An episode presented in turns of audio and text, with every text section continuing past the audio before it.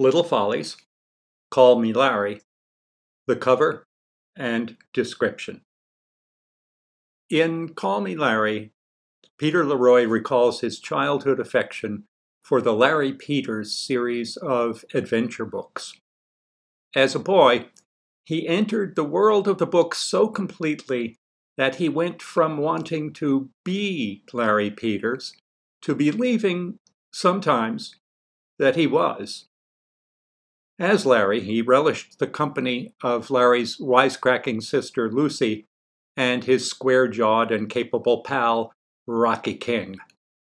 Later, when he had become a grown up, circumstances led to his taking his place as the last in a line of pseudonymous authors of the series.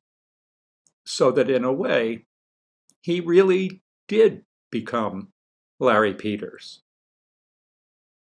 The cover illustration for Call Me Larry is by Joshua Reynolds, the reading boy, possibly painted in 1777.